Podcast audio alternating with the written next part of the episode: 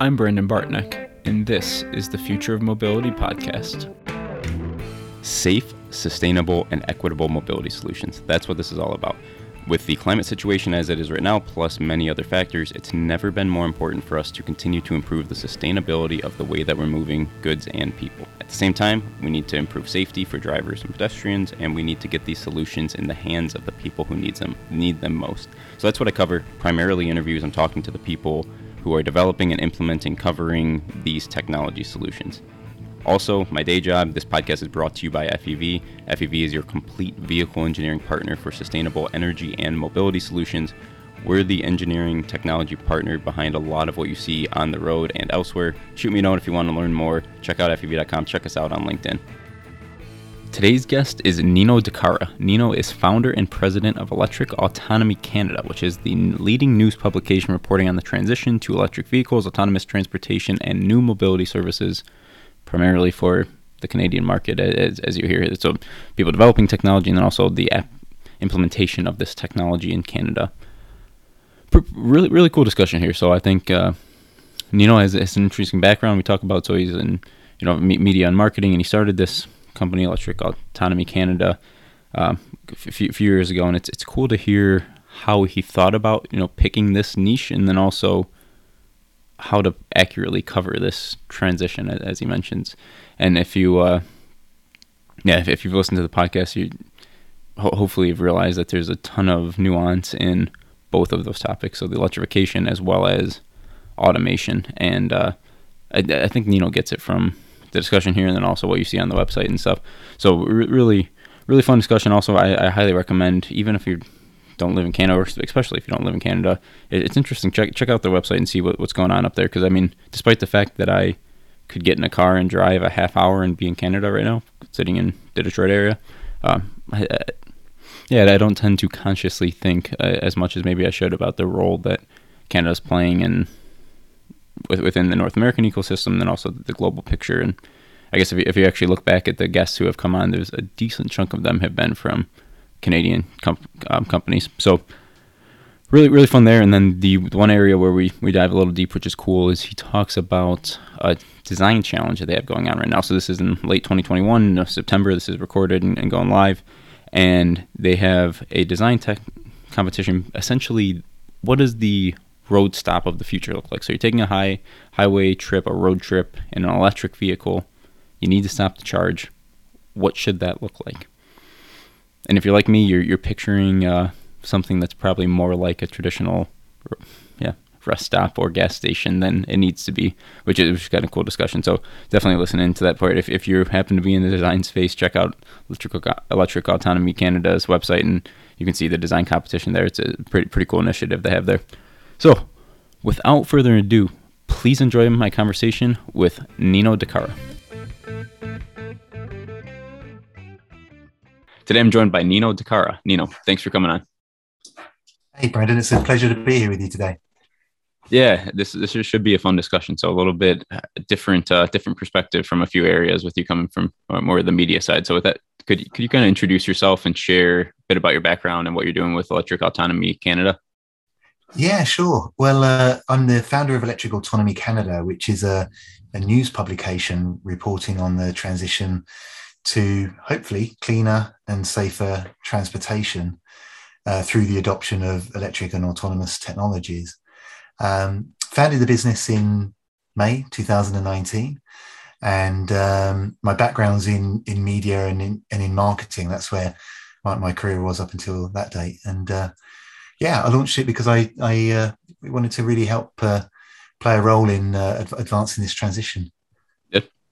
And why uh, maybe let's dig a little deeper there. So, I mean, I, I don't think, and correct me if I'm wrong, but I don't think your your uh, media and marketing background was specific to mobility or any specific technology. So, what uh, what about this particular issue or topic attracted you? Well, I, I got to that stage in in my career, which, which had been great. Um, well, I, I, felt the need to do something purposeful that mattered and that was helping with one of the many problems that we have in the world. And uh, I, I have an enthusiasm for, for, for new things.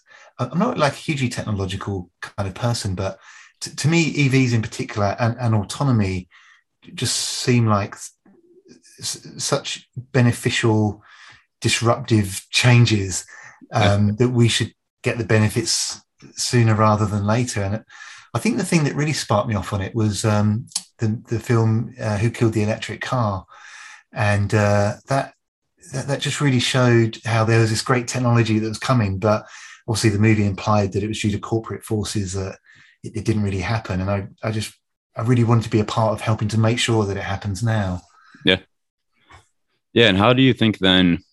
So I, I don't know without pointing any any specific directions, but I think there is a, a lot of or there's maybe not a lot, but there are some people in, in the media who are you know I think well intentioned who think, hey, I'm uh, I'm excited about this push towards electrification uh, uh, or, or, or autonomy or both, and they become kind of whole, oh, so full, kind of whole hum that the underlying objective of we want to reduce emissions and clean up transportation becomes secondary to I want to push electric or I want to push autonomous vehicles. And, and for the most part, those are aligned, but they're not they're not perfectly aligned. So so I guess the the question is how do you try to is, is that something you think about? And if so, how do you try to find the balance of kind of making sure you're checking the north star as you go and adjusting as uh, new information comes out?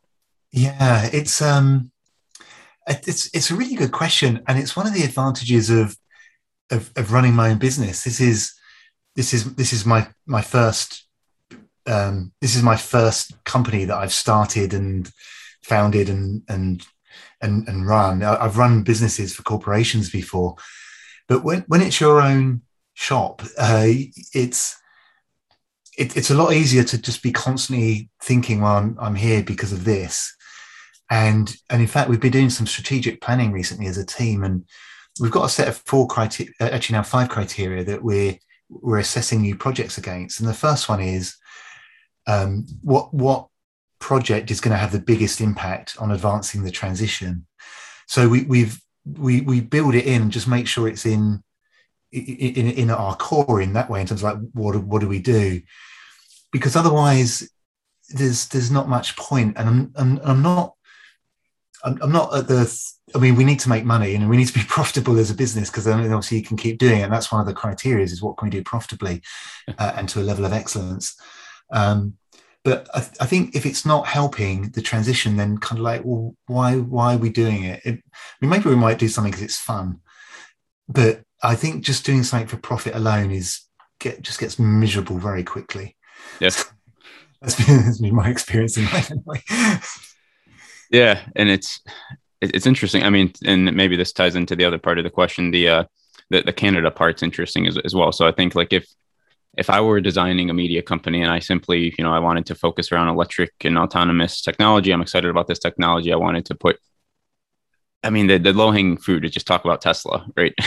or talk about the, the companies people are clicking on. The, you, you get the clicks from the whatever it's the, the CEO who's, who's saying things, or you, you can write these kind of scandalous type stories. And you guys, it, it seems like for the most part, are I mean, it's right in the name, but then also in the content, you're uh, you're focusing on you know technology that's developed and being deployed in in Canada. So what, what went into kind of right off the bat very clearly setting this demarcation. Yeah, well, it was um, it's a really insightful comment because that, that at the heart of that is on is if if if we're launching a business, it needs to be different and differentiated. And and I'm somebody who's loved all the media that reports on the Teslas and all the other uh, uh all, all the other vehicles. I I I love all that all that content and I read all that stuff. And in my mind, we, we, you know we didn't need more of it so if i launched something that did yeah. that it wasn't going to help um, and so for me the the the the the barrier to the transition wasn't the technology because i think the technology it's already been shown you know as i mentioned with that movie the technology has been kind of there in varying levels for a long time now but is now rapidly uh, obviously advancing. And so so for me the technology wasn't the barrier. It was uh, it, it, was the desire to to adopt this technology and be a leader in it. So I'm I'm, I'm British by birth, but I'm a I've, you know, I've lived in very happily and, and, proud Canadian now for 14 years, and um, Canada has the potential to lead in this transition. Um, and it, I, in my mind, the areas that I felt would have the biggest impact on it was on the policy side and on the business and economic side and social side of this transition. So that's why we write more about issues affecting those areas than we do about the technology in the vehicles per se. And so that, that's our focus. The Canadian market really focused on the economic, social, and and um, and policy side of it. Gotcha. Yeah, maybe that's a, a, good transition too. So I think we're we're recording this in September 2021, um, and it's uh, I think you, you guys have an interesting you know design competition that was recently kicked off and that that's underway right now. So could, could you talk kind of on, on, the infrastructure side what you guys are doing there? Yeah, I'd love to. Um, yeah, so we've we've launched a, as you say, a, a, a design competition, and we're inviting architects and designers to reimagine what the fueling station of the future will look like on, on highways. Uh, obviously, all, you know, on these long distance corridors, tra- travel corridors, uh, there's there's often highway stops, uh, but they're orientated around gas refueling, which is, as uh, you and your listeners know, is, is is very fast. You know, you pump gas and you generally grab a drink and you kind of get on the way. But if you remove gasoline uh, from from that station and you just have electric vehicle chargers, which is what's going to be the future, mm-hmm. uh, it presents all sorts of opportunities. And when you have people who are who are uh, spending longer at the stop, let's say on average between ten and, and forty minutes while they're charging. Um, it, it's obviously an opportunity for the driver to refresh and um, or, or work. You know, for people to to relax, to work, um, to do you know to, to engaging sort of convenience buying, shopping maybe, and so. We, what we like is for the architectural community to rethink like how if we've got people who stopped on a highway for this period of time what facilities can we introduce that's going to help them enjoy that that dwell time when people are charging and also if there's no tailpipe pollutants then you can we could actually have this indoors. You can actually have a refueling station that's actually indoors, which for Canada, you know, for, for Canada, obviously yeah. we have quite hard winters, so it, it obviously presents interesting ideas um, th- that you could do there. So I think at, at, its heart, what we're trying to do is is address the issue of range range anxiety from a, a different angle, because uh, I think non gas car drivers view this, the length of time that you have to stop and charge when you're on a long journey as a as a as a detriment, as like something that's not good about EVs. But when you speak to EV drivers, they'll say, "Well, I usually plan my stops, and I go to the washroom, I get a coffee, I take my time, I do my emails, and because it's planned, it's actually a relaxing pause point in the journey." So we want to sort of enhance that dynamic into the sort of visual aesthetic and, and, and functional aspects of what these highway stops would be like in the future. Yeah, it's, it's interesting. So my, I guess, just, just talking anecdotally, my my last uh, road trip experience was a couple months ago. Drove out to Pennsylvania from the Detroit area, maybe a eight hour eight hour trip total usually. And the, I guess the interesting thing is I was driving with a six month old uh, baby, which so typically I'm the person who I'm in the car and it's yeah, at most I'm going to make one stop during that trip and it's going to be 5 minutes in and out and I want to see the ETA drop as little as possible on on the Google thing because for some reason I have kind of this uh you, you give me a goal of what time I'm supposed to get there, and I'm going to try to beat that, whether it means anything or no, it's, I totally get that. That's or not. But the uh, but the, but the interesting thing with with having the the kids, so I mean, we probably stopped I don't know five times. I think we we stopped over, and I think we stopped overnight even. Um, and you know it changed the the whole and it, it, wasn't it's not stop hurry up it's stop and you know give them something to feed. You're at a stop for 20 minutes and yeah it, it took an extra hour or whatever but I think it was a potentially even more enjoyable trip and it became rather a rather than kind of eight hours try to get this done as, as fast as possible. I thought about it differently. So I, I guess I, I could see yeah what you're thinking about. It if there is a way for us to kind of change the the way people think about road trips maybe, maybe there's something there yeah, that's that's that's a really really good story, and uh, I think there's so much that we've got to relearn as as EV drivers, and that our society has got to get get used to in a different way. And yeah, that that idea of okay, that, that, that minimizing that journey time is like okay, yeah. well maybe it's going to be better if I do stop, and probably a bit safer as well. so. Yeah, and it, I mean, you mentioned being able to check emails or whatever if it's during the or or just yeah, I think there's there's a whole scope, and even even when I was thinking about this design com- or competition coming into this conversation, I had pictured okay, what what in my mind, what am I thinking of? I know you guys innovation is one of the things that you're pushing as well as you know sustainability and and, and all this type of stuff. Sure. And every version of the of the stop that I pictured in my mind was essentially a, a, current rest stop that just had chargers instead of a gas station. So I was picturing an outdoor area, which is essentially food and and I'm like, yeah, it's, it's easy enough. But then you kind of change everything by saying, yeah, I guess it's it's true. If if they're electric vehicles, no tailpipe emissions, this entire thing could be in. You could drive in, and then you. I think that does potentially change the entire game. Yeah, I think it's a particular thing with with highway charging. I think if it's neighborhood uh, charging or, or town or you know, in town centers or cities, there's there's lots of places that you can have chargers, and there's in a city there's usually amenities. You know, not, not, not too far away. There's always a convenience store around yeah. the corner type thing. But obviously on a highway trip, it's uh, you, are really dependent on what that destination's got to offer you.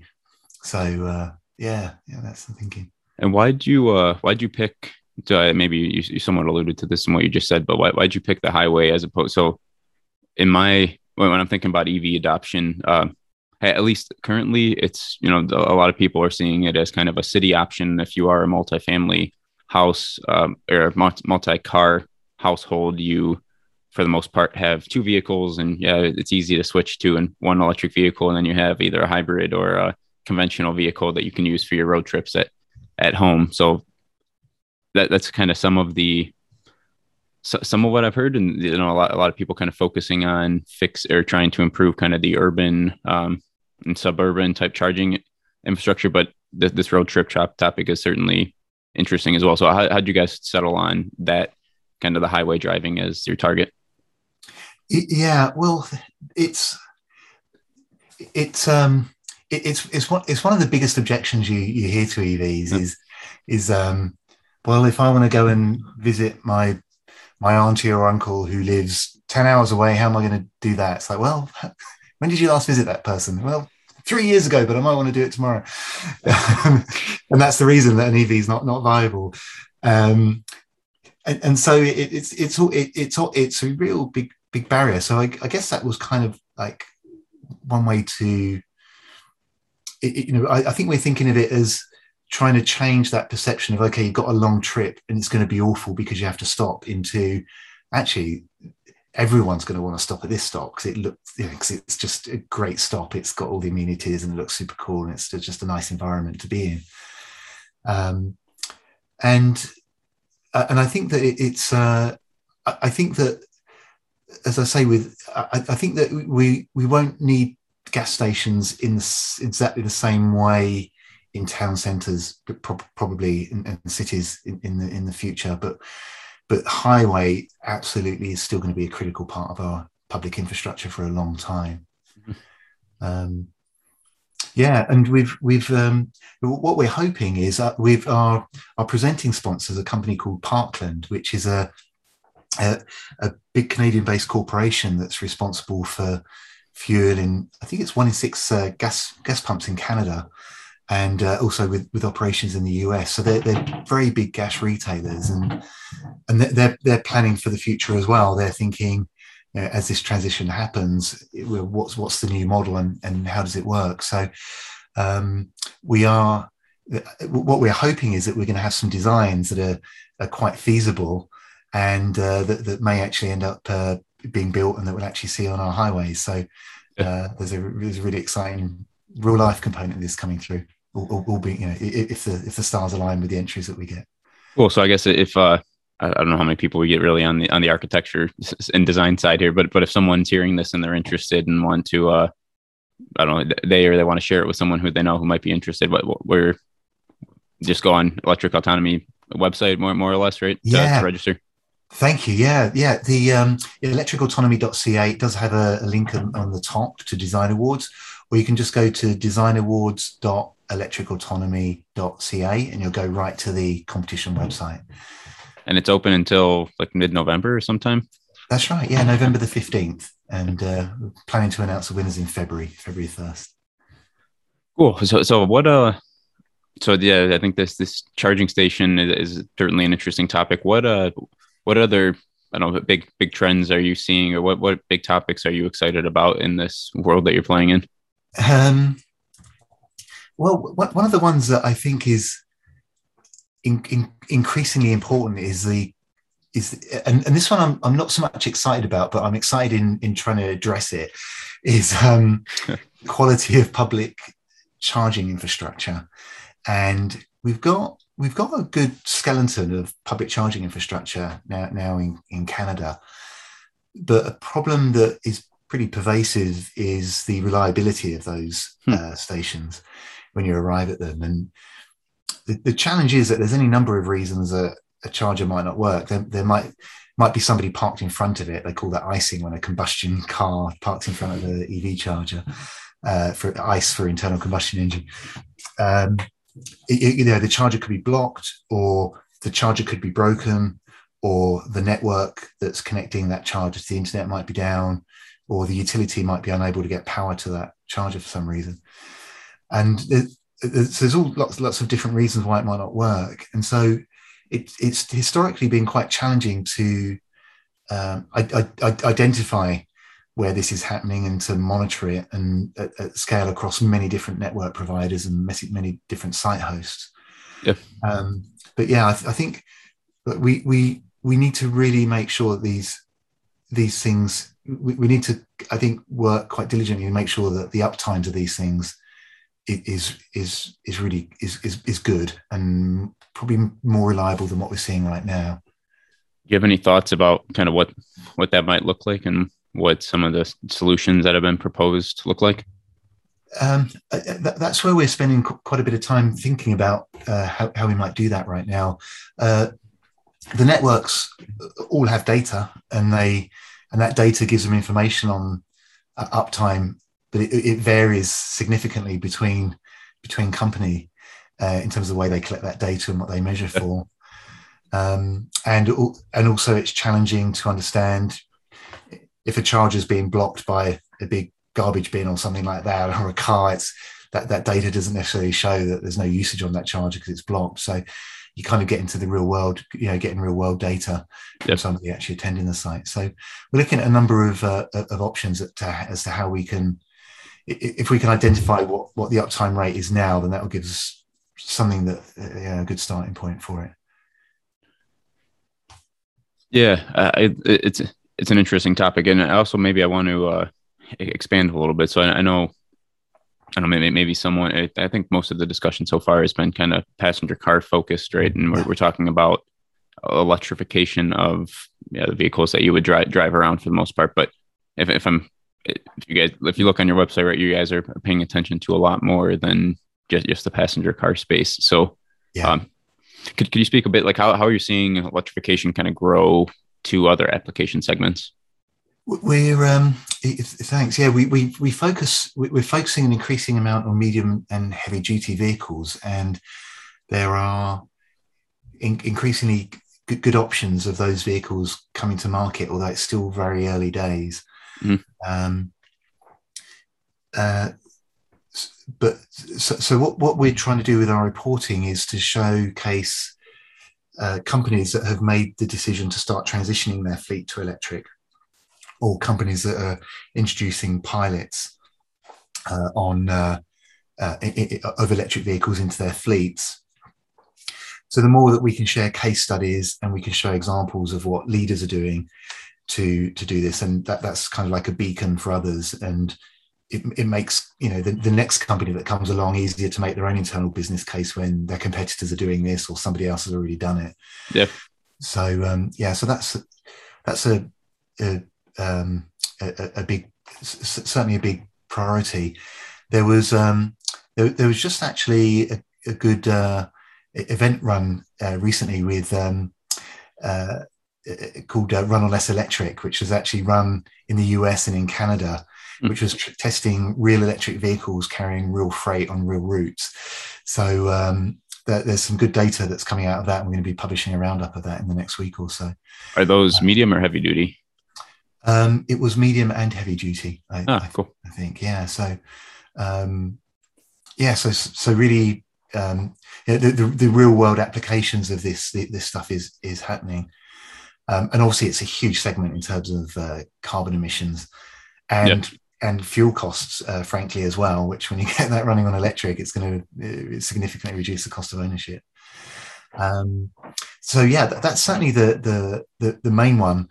And then it, in terms of uh, other areas, like marine is is quite exciting. We've we've got lots of waterways in Canada and lots of uh, Great Lakes, obviously bordering with the US, and um, we've in fact a couple of electric ferries are just on their way being delivered from Romania to Ontario, and uh, they're going to be deployed, uh, I think, for 2022. Oh. Um, so that that's that's that's that, that's really exciting uh, to see that category. And then uh, and, and aviation, it's just surprising me how quickly there's how how how quickly there, there seem to be electrification. There are electrification options for for aviation.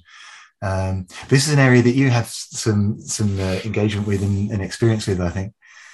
Yeah, yeah. So certainly, uh, and yeah, so so automotive has been what I have for the most part been focusing on. So in my day job at FEV for the I'd say the first four years I was there, but now over the last year I've been you know branching out and putting a lot more focus on these other application segments with with aviation being one of them and I, I think you know we, we, talked about mining as one. So I was at the the big mine expo last year, which or last week, which is a uh, particularly in- interesting uh, interesting situation. And I think one of the I don't know. One of the challenges I, I think I see, and maybe I'd, I'd be curious here your, your thought, maybe the role of media plays here. So when you think of like a- aviation, let's, let's start there. Like the the use case or the uh, the benefit of electrified aircraft. Like we're not going to have an electric seven 57s, triple seven, 730, the Airbus, um, A320, A380, etc. Like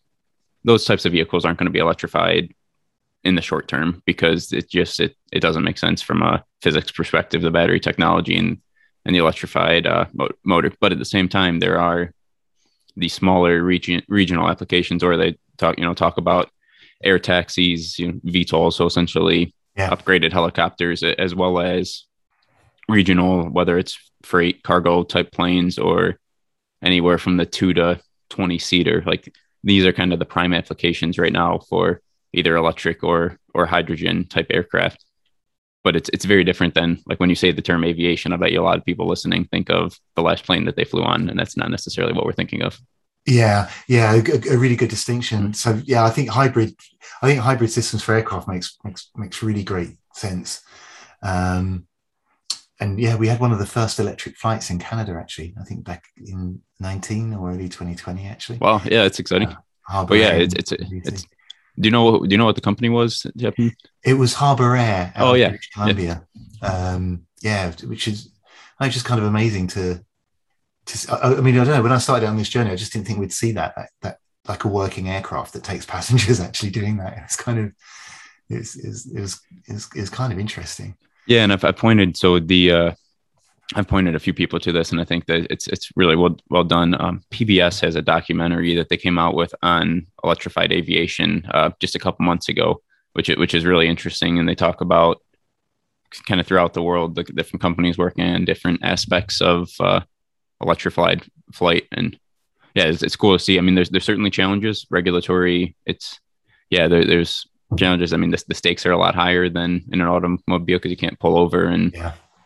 let let something happen, you know, and uh, but th- yeah, there's, there's a lot of a lot of cool things being done there. Yeah, I, will have to check out that documentary.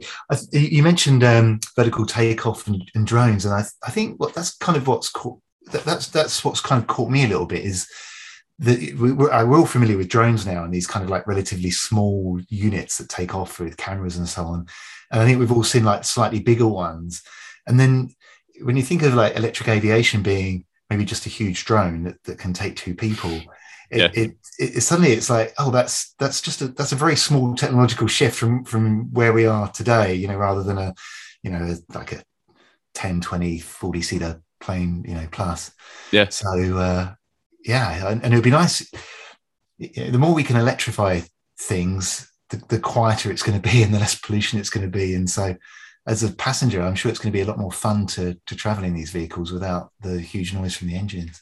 Yeah, and I mean the, the cool thing and, and I think this is uh, maybe maybe not appreciated, but a decent amount, especially when you're you're close of the noise generated from the aircraft is you know, from the propeller spinning it itself. Especially if you think of a helicopter, it's that propeller is incredibly loud. Yeah. But when you can switch to electrified motors and you have more of a distributed distributed propulsion system, so rather than one central motor, and, and this is the same for uh, for aircraft as well. So rather than having you know two engines on the, two wings, you can switch like Lilium, for example has a bunch of little electric motors right. distributed and that a lot quieter, right? Because now you have electric motors and smaller propellers and it, it scales with, I think, length of the propeller for, for the sound and the, the speed of the end of the tip. And then also you can do some cool things with uh, just from a physics perspective. So like these electric short takeoff and landing, like you, you never could, the idea of landing on a runway that's a couple hundred yards or whatever was, it's not feasible with a a of a conventional aircraft. But when you get to this distributed and you're able to uh, utilize all of these electric motors in a congruent way and you know change the way they're propelling you you need much less takeoff even if you're not going vertical you need much less mm-hmm. runway than you did before god i didn't know it's it's amazing the knock-on benefits that that come with this change in system isn't it it's, it's like it's, it's always yeah. too easy to think that it's a switch, just like for like. But then you just an example you give there of the actually reduced the landing area. That that's got huge functional benefits, isn't it? Yeah, and I mean, if if you think about it too, then you, I don't know, a- Amazon suddenly can the roof of their warehouse be a landing place or a, yeah. a big parking lot that they have for for one of these, or you. Uh, and I, I recommend. I, I just had uh, Kevin Antcliff on a couple episodes ago from from Xwing, and he was while he was at NASA, really a big proponent of this uh, regional air mobility, so or RAM, and had a, a paper that came out and have, has been pushing this. And it's this idea that you know if, if we do switch to electrified and and autonomous autonomous aircraft, which are both kind of they go hand in hand.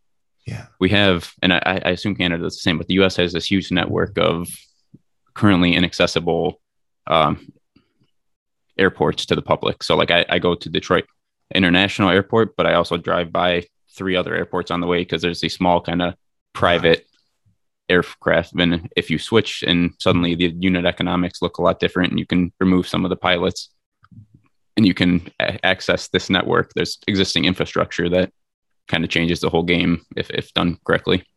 Right. Yeah, yeah, yeah. Those, uh, yeah. I guess they're like commer- like say commercial only or or, or private only uh, airports. But yeah, open up those areas. Wow. Right. Well, Go ahead. Yes. Sorry. Yeah, I was going to say, look, one one thing that I'm I'd really love to see in my lifetime is um, electric autonomous uh, mail robots delivering uh, drones, electric autonomous drones delivering our mail. And so, if our houses were built and our homes were built with like a chute on the on the top, and these drones just brought our mail and like just hovered over the roof and then dropped it in the chute, yeah, then uh, it, it, can you imagine the, the all, all, the postage, the mail trucks that would be lifted from our roads um, and you no, nobody needs to, there's no security thing because nobody yeah. needs to open the door because you just drop it down and shoot. So uh, that's my great grand plan for the future. yeah, it, and it's it sounds science fiction, but I mean the technology is not not not far off. I mean, there's, yeah, there's a lot of logistics type questions and figuring out how to get public buy-in and regulation. But yeah, it's it's not infeasible by any means. Yeah. And would, would love to just reloop if that's okay on you mentioned mining as one of the applications and yeah it's an area we've done quite a bit of work on. We've got but one of our partners here called MacLean Engineering, uh, based in Canada, makes underground electric mining vehicles.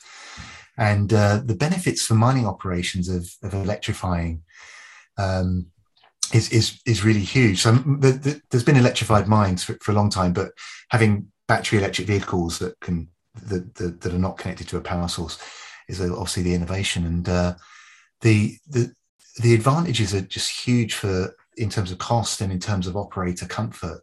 So if um, uh, if you think of an underground mine, you've got like a diesel vehicle operating deep underground. It's obviously creating um, a lot of noise, a lot of vibrations, and and a lot of pollution that has to be HVAC'd out and heat. And uh, right? I'm sorry, and heat too, and which heat is something well. I, I hadn't thought about until recently. Yeah, really, yeah, really good point. And um, and with and with battery, it's electric. There's there's no noise. There's, there's obviously a lot less vibrations, and uh, the, the the the running costs of the HVAC is is enormously lower. Yeah. And in, in, one of the panel discussions I was on, the gentleman was saying that their clients had found that uh, the, the, the they thought the cost saving would be in the diesel saving, but the cost saving was actually in HVAC. Yeah. It was, it was, well, it was in diesel saving, but the huge cost saving was in reduced HVAC costs. Yeah, and the uh, so I I don't know I'm I'm I'm new to the to the mining industry still fairly. and I've been looking into it for a few months, but uh, very ignorant view, and I but maybe maybe there's others who are listening who are the same, but at least my, I had never been exposed to kind of what, what the mining industry is. So yeah, I heard kind of talk of there's there's cool electrified stuff, there's cool connected and autonomous type technology, but in my mind, I, I still kind of picture kind of old school uh, mine that like you see in the movies, and and I, I didn't actually think that people were there with pickaxes, but like that's kind of you know what, what you picture, and then a, a, trolley like on a train track that's that's moving, and yeah, it's it's unbelievable the the scale of the the equipment and the technology, and then also how far advanced the stuff is. I mean, when I in in Vegas at the uh, the the mine expo, I think Komatsu had like their third largest um, excavator or something like that, and it was inches from the top of the convention center, and the tires are 15 feet tall, and the the tall trucks are just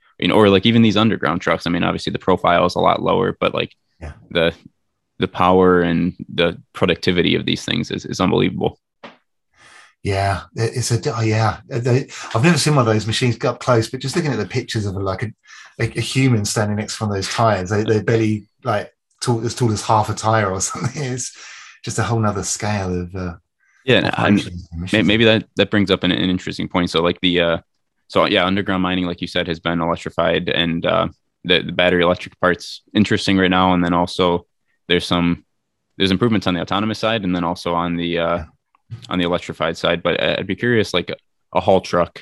That was one of the the themes from the the uh, from the from last week because you know those they're enormous machines that are under heavy load and they have a lot of emission and, and they're also relatively good use case for battery electric because you know they go uphill but then they also go downhill which with with a ton of weight which allows you to regen and right. restore energy um, but with that being said there's there's the jury's still out of whether I think everyone agrees we need to make these things more sustainable and we need to reduce the emissions, but the jury's still out of whether the best solution is pure battery electric or if it's some hybrid or if it's um, a fuel cell or if it's an alternative fuel ICE.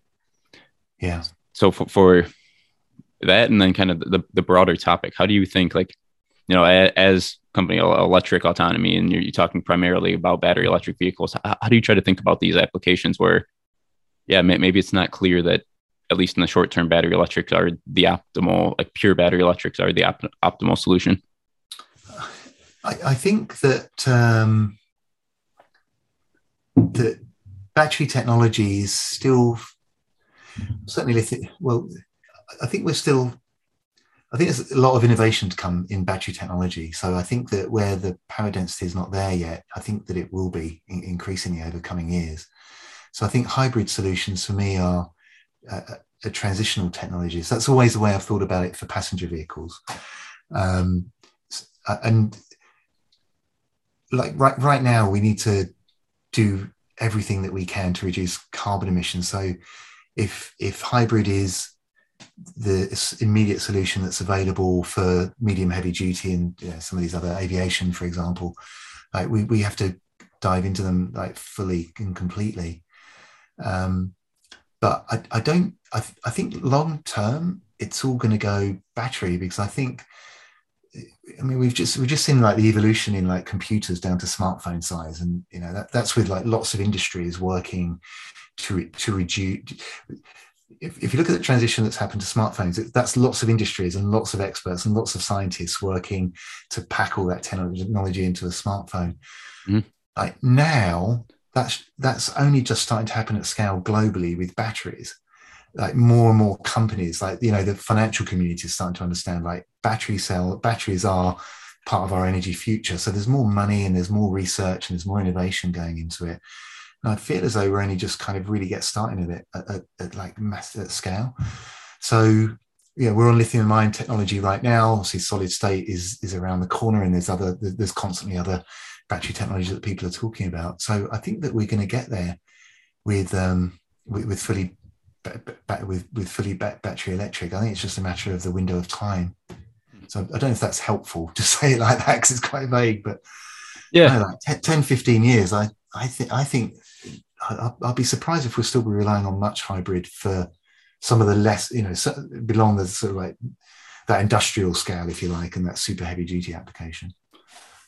Yeah, I think you. uh I guess I, I don't have a strong. Uh, I, I, could certainly see how full electric everything makes sense. I, I could also see how hydrogen plays a, a decent role for some applications. Um, and yeah, I'm not completely sure on the internal combustion engine. I think it's, it's certainly going to be here for a long time. A long time meaning, you know, at least 10, 15 years, maybe maybe longer. But I think one of the interesting things that, that you touched on, which I think is sometimes missed by people who are, are really excited about kind of the technology trist, um, it, this transition phase matters, right? So if yeah. if in 2035 we were 100% sure everything is going to be battery electric, even if that, and which isn't necessarily the case, but even if that was the case, kind of the it's the slope under the curve that matters, right? So it's not that we can just pollute as much as we are now and then hurry up and go down to battery electric. Like we need to improve. Yes, doing all these things to try to get to that point where 2035 or, or whenever is uh, in a great state, and we're not, and we're doing well. I think that's it's all great, but at the same time, you know the the effort to clean up on the way there is also worthwhile. Yeah, I, yeah, absolutely. And uh, yes, there's there's something like 24, 25 million vehicles on Canada's roads, and like 99% of those currently, maybe 92 now. Uh, sorry, yeah, maybe 98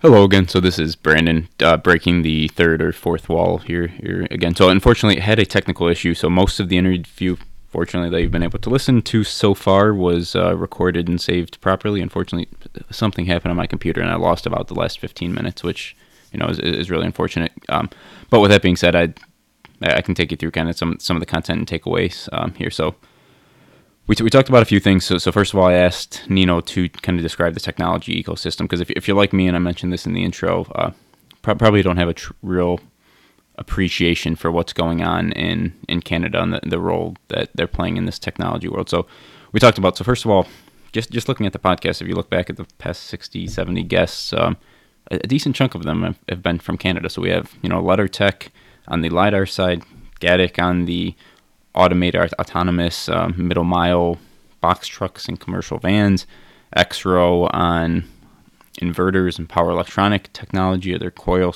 switch technology, coil driver, um, Ballard fuel cells, Hydra Energy, um, hydrogen and diesel mixed, internal combustion engines. A great mix just on people who have talked on the podcast. And then, as, as Nino talked about, in Ontario and throughout Canada, there are cool companies developing a, a wide mix of the technology that's making the shift to safer and sane, more sustainable mobility possible. So, in addition to that, like every guest, I asked, uh, you know, kind of fav- favorite books, and he mentioned three of them. So, first, The Corporation, which I, I haven't read, but as he described it, one of the key takeaways he had is that even well int- even a corporation made up of well-intending individuals so non-evil individuals within a corporation when acting solely in the interest of the organization and you know try- trying to hit some bottom line numbers or, or whatever can make up an evil corporation a corporation that does more bad than good just because of the dynamics at play there within the corporation which i think yeah it's true and also should give us some pause as we're thinking about this. Second book you mentioned, Brave New World. So it's a classic. I imagine a lot, a lot of listeners have, have read. You know, dystopia, utopia type situation. Um, yeah, Nino said he, you know, kind of thinks back to that book frequently, especially these uh, here and now birds or whatever they are are in the in the book. And then the third one, Shoe Dog. So the Phil Knight biography. And he mentioned, you know, business biographies as a topic or genre that he is uh, really drawn to. And I, I, haven't read the book yet. It's, it's, one that's been on my list. But as he described it, you know, th- looking back at Nike, um, you, you, look at them now. There's huge conglomerate. They're I think the largest, but um, athletic wear and equipment company in the world. But they didn't start that way. When Phil Knight started the company, they were the underdogs. Adidas was where Nike is now. They were far, far and away the largest, the big player, the gorilla, and Nike, Phil Knight, Shoe Dog was able to build a company to take on and dethrone Adidas. So, yeah, that, that, those, those were the books. And then the last thing I kind of asked, you know, Nino to, what, what do we miss? What, what do you want people to, uh, to take away from this discussion? And he described the urgency of the situation as critical. So he just said, yeah, we, we can't wait to decarbonize. This is an issue. It needs to be solved now. We have you know, climate change and other factors pointing to we, we don't, the clock is ticking. We need to take carbon emissions and, you know, move towards electrification as, as he focuses. And maybe I take a little bit of a broader view, but I, I agree with the sentiment here. We, we need to act soon to, to make a difference, make safe, sustainable mobility actually true. So with that being said, I really apologize um, about this technical issue. If you haven't yet, I'm going to push this again, but uh, go to electricautonomy.ca, check out their website, see the, the cool stuff they're doing. I, I really have a lot of respect for Nino and what they're doing at Electric Autonomy Canada. I think they're they're they're doing things the right way. They're they're providing factual information. They're helping to advance this mission of sharing factual information, accurate information that can help people make informed decisions uh, as we're making this push towards safer, more sustainable mobility solutions. Check out the design competition if you have any interest. It's, it's right on the homepage. You can you can see it. Uh, and yeah, with that, again, sorry. I, am sure it'd be better to hear the full discussion than Nino and I had than uh, this yeah interlude here from, from me. Um, apologize about that, but thanks for sticking around. Thanks for listening, and I will talk to you next week. The Future Mobility Podcast is brought to you by FEV. For more than 40 years, FEV has been a global leader in the development of mobility solutions for the transportation industry. With a team of experts passionate about innovation through the design, development, integration, and validation of turnkey vehicle and propulsion system technologies, FEV is your partner for the development of future mobility solutions. I'm your host, Brandon Bartneck. If you want to learn more or get in contact, share feedback or questions, the best place to find me is on LinkedIn at Brandon Bartneck. Thanks for listening.